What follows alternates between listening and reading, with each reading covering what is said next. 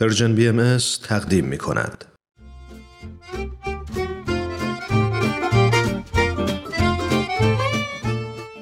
آب در کوزه و ما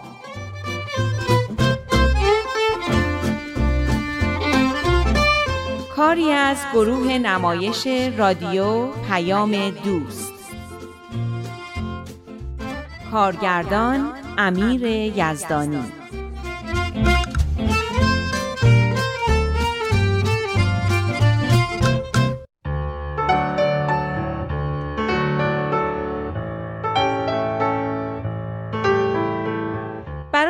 تعریف کردم که چطور با شور و شوق زیاد قبول کردم دخترم شانیا.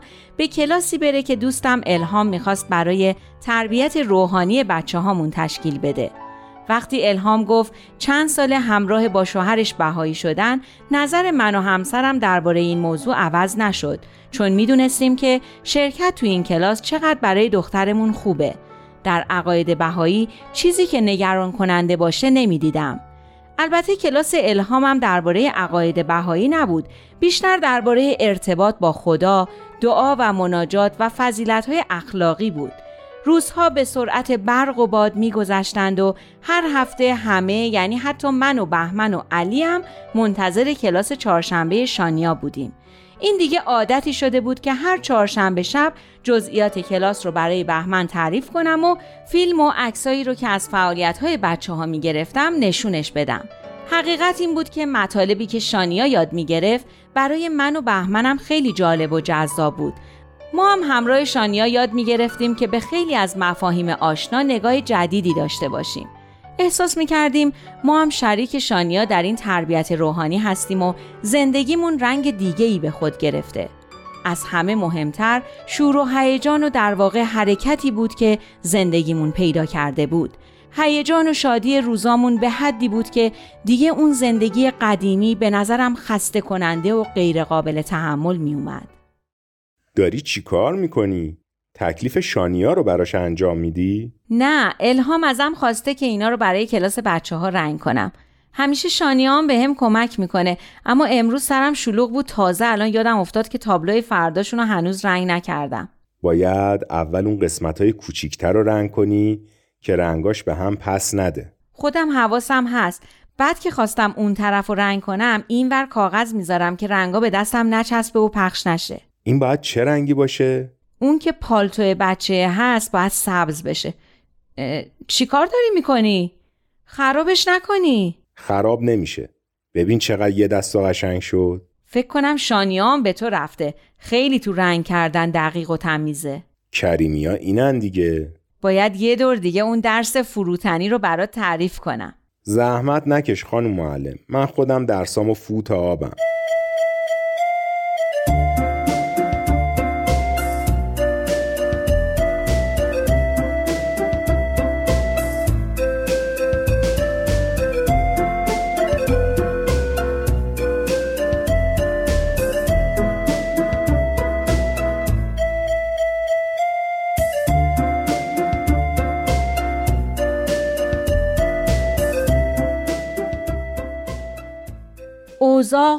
پیش می‌رفت تا اون روز چند روزی می‌شد که با الهام تصمیم گرفته بودیم دنبال بچه ها نریم و بذاریم خودشون به مدرسه برن و برگردن.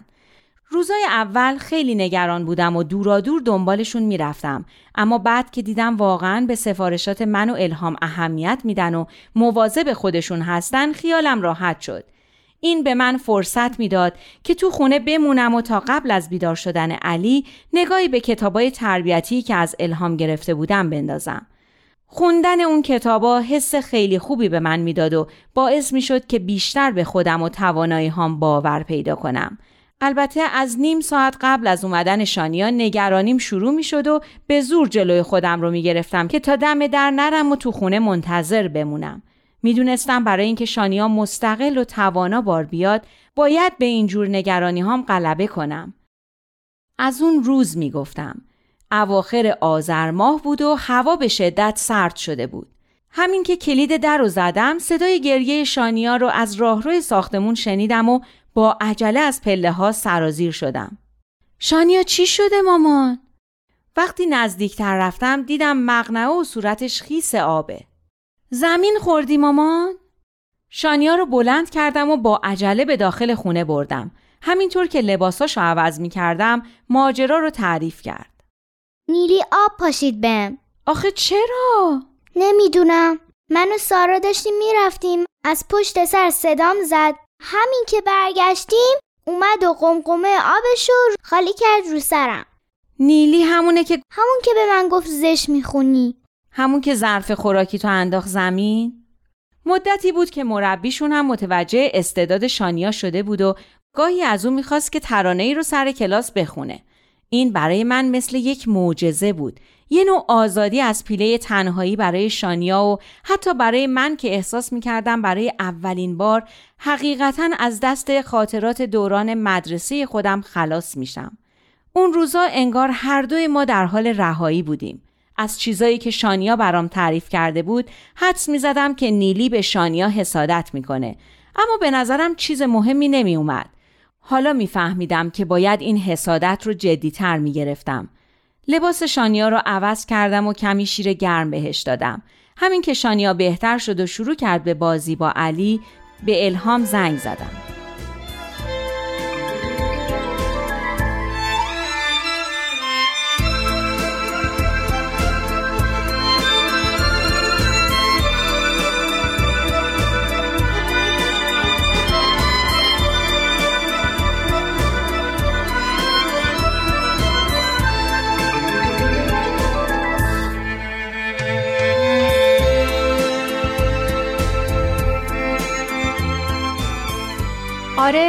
سارا برام تعریف کرد. اتفاقا می‌خواستم زنگ بزنم و احوال شانیا رو بپرسم. نگران بودم تو این هوا سرما بخوره. نه خدا رو شکر فکر نکنم چیزیش بشه. لباسایی که زیر روپوش پوشیده بود خشک بود. حالا هم حالش خوبه. خب خدا رو شکر. می‌خواستم ببینم شماره ای از مامان نیلی نداری بهش زنگ بزنم؟ به نظرم مامانش باید یه خورده تربیتش کنه. نه من شماره ازشون ندارم. شماره تلفن مامان بهاره رو دارم. شاید اون شماره مامان نیلی رو داشته باشه. اما به نظرم بهتره با مربیشون هم صحبت کنی. راست میگی. اصلا شاید بهتر باشه اون با مامان نیلی صحبت کنه. حقیقتش این بود که یه احساس وحشتی داشتم از صحبت با مادر نیلی. میترسیدم اونم مثل دخترش پرخاشگر و بیادب باشه. بهمنم وقتی ماجرا رو شنید خیلی نگران شد که اگه جلوی این کارها گرفته نشه آسیبی به شانیا برسه. اون شب اصلا نتونستم درست بخوابم.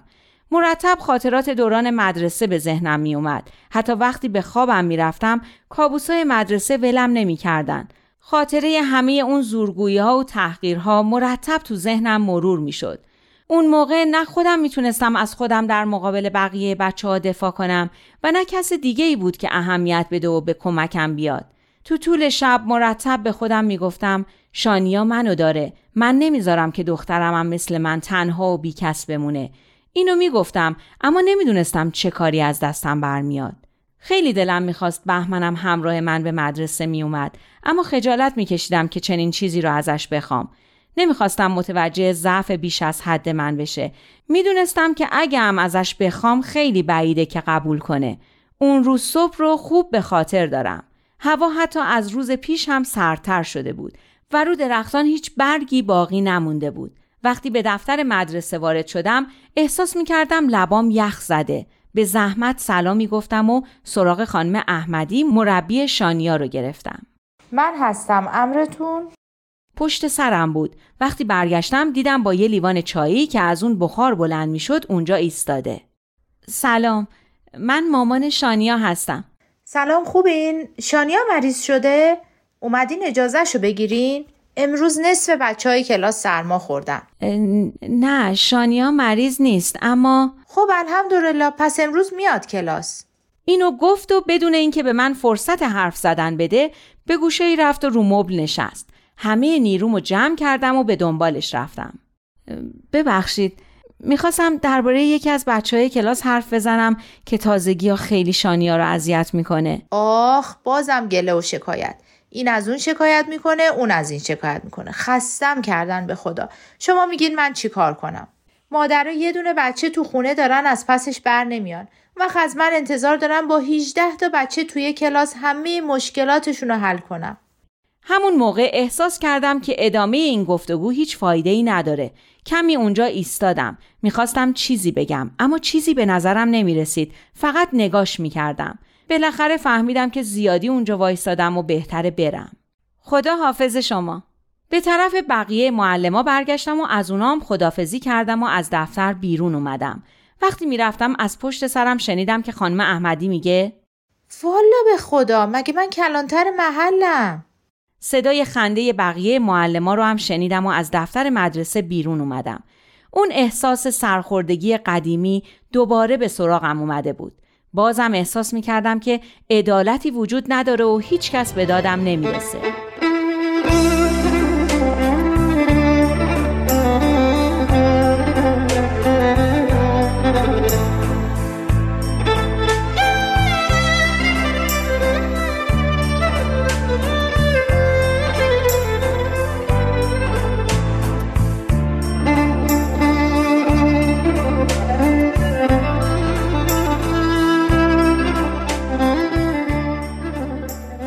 همین که به خونه رسیدم گوشیم زنگ خورد. الهام بود. چیکار کردی بهشت جون؟ مربیشون چی گفت؟ اصلا نذاش حرفمو بزنم. لوب کلامش این بود که به من چه؟ یعنی چی که به من چه؟ اینا وظیفه دارن که مواظب بچه های ما باشن. می‌گفت مگه من کلانتر محلم. پس برای چی ما بچه رو میفرستیم پیش دبستانی؟ وظیفه اینا چیه اگه تربیت بچه ها نیست؟ کاش بودی و اینا رو بهشون می‌گفتی. من که وقتی این برخورد رو دیدم اصلا زبونم بند اومد نمی‌دونستم چی بگم. حق داشتی. حس تو می‌فهمم. گاهی وقت آدم میمونه که چی بگه. اما اصلا نگران نباش. درست میشه. راستی شماره تلفن مامان نیلی رو پیدا کردم. اما فکر کنم صحبت با مربیشون از مامان نیلی هم واجبتره. چطوری؟ اصلا به حرف کسی گوش نمیده. خانم مدیرشون هم اونجا نشسته بود. یک کلمه نپرسید جریان چی بوده و تو که این همه راه اومدی مدرسه چی میگی؟ حق داری. اما اینم نمیشه که قضیه رو ول کنی. بچه ها اصلا برای اینکه تعامل با همدیگه رو یاد بگیرن میرن مدرسه. کاش این حرفا به فکرم رسیده بود و گفته بودم. اینقدر ناراحت شده بودم که اصلا یادم رفت چی می‌خواستم بگم. باور کن دیشب همش تو فکر این قضیه بودم و خوابم نمی‌برد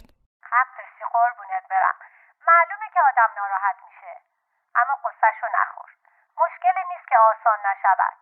فردا با هم حرف می‌زنیم و یه راه حل پیدا می‌کنیم. شماره تلفن مادر نیلی رو هم الان برات اسمس می‌کنم که اگه خواستی باهاش صحبت کن. می‌خوایم اول با هم صحبت کنیم بعد هر طور خودت صلاح می‌دونی. فکر کنم اول خودمون صحبت کنیم بهتر باشه. حقیقت این بود که از یه واکنش بد دیگه میترسیدم. حرفای الهام خیلی دلگرم کننده و التیام بخش بود. حالم خیلی بهتر شده بود. اما نه اونقدر که وقتی بهمن به خونه برگشت و پرسید نتیجه مراجعه به مدرسه چی شده همه چیزو از سیر تا پیاز براش تعریف نکنم. خیلی عصبانی شد. من فردا میرم مدرسه رو رو سرشون خراب می‌کنم. فقط بلدن بشینن اونجا دستور بدن. اینو بخرین اونو بخرین. اینه تربیتشون؟ کاری به سر این خانم احمدی بیارم که خودش بیاد بگه من کلانتر محلم.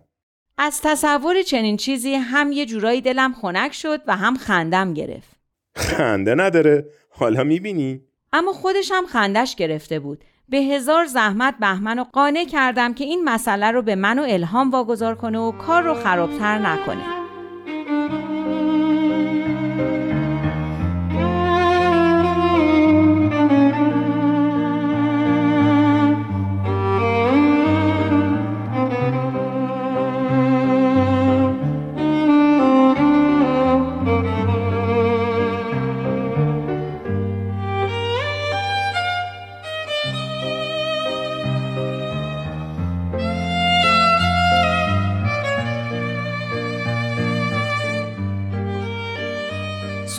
روز بعد الهام به خونه ما اومد. شاید باید ازشون شکایت کنیم. آره اما شاید بتونیم با صحبت قانعشون کنیم که این قضیه چقدر مهمه. فکر می‌کنی گوش شنوایی داشته باشن؟ انگار بچه ها و مشکلاتشون اصلا براشون مهم نیست. فقط می‌خوان یه کاری بکنن و دستمزدشون رو بگیرن. اما به نظر من باید اول باهاشون صحبت کنیم. خیلی حیفه که آدم شغل به این هیجان انگیزی و قشنگی داشته باشه اما ازش لذت نبره. من که کار کردن با بچه ها رو خیلی دوست دارم. باورت میشه سه شنبه شبا از فکر اینکه فردا با بچه ها کلاس دارم چقدر خوشحالم. آره اما تو جور دیگه ای به بچه ها و تربیت اونا نگاه می‌کنی. بچه ها واقعا برات مهمن. منم یاد گرفتم که اینجوری به بچه ها نگاه کنم. اونا رو گنجینه های پر از جواهری ببینم که هر روز یه چیز تازه ای رو می‌کنن. چیزایی که قلب و زندگی آدم رو پر از شادی می‌کنه. برای منم همینطوره. وقتی شانیا یا علی چیز تازه یاد می‌گیرن یا استعداد تازه از خودشون نشون میدن حتی سارا و رادی نمی‌دونی چقدر خوشحال میشم. دقیقا. من میگم اگه ماها یاد گرفتیم بقیه هم می‌تونن یاد بگیرن. اما اینا اصلا به حرف کسی گوش نمیدن. بیا بریم تلاشمون رو بکنیم. من میگم همیشه چیز خوبی تو آدما هست که میشه از اون شروع کرد. راستشو بخوای سوها هم چند بار تو مدرسه با مشکل روبرو شد. دفعه اول که خیلی بد بود. رفتم گفتم که معلمشون باید چه کارایی می‌کرده که نکرده. حتی پای مدیر مدرسه رو هم وسط کشیدم و کلی ازشون گله کردم. حتی تهدید کردم که ازشون به آموزش پرورش شکایت می‌کنم. می‌دونی نتیجهش چی شد؟ نه چی شد؟ افتضاح. تا آخر سال درگیر بودیم. جهنمی شده بود برا هممون. آخر سال که رفتم کارنامه سوها رو بگیرم معلمشون منو کنار کشید و گفت به خدا قضیه اونطور که شما مادر آگاهی فکر می‌کنین نیست.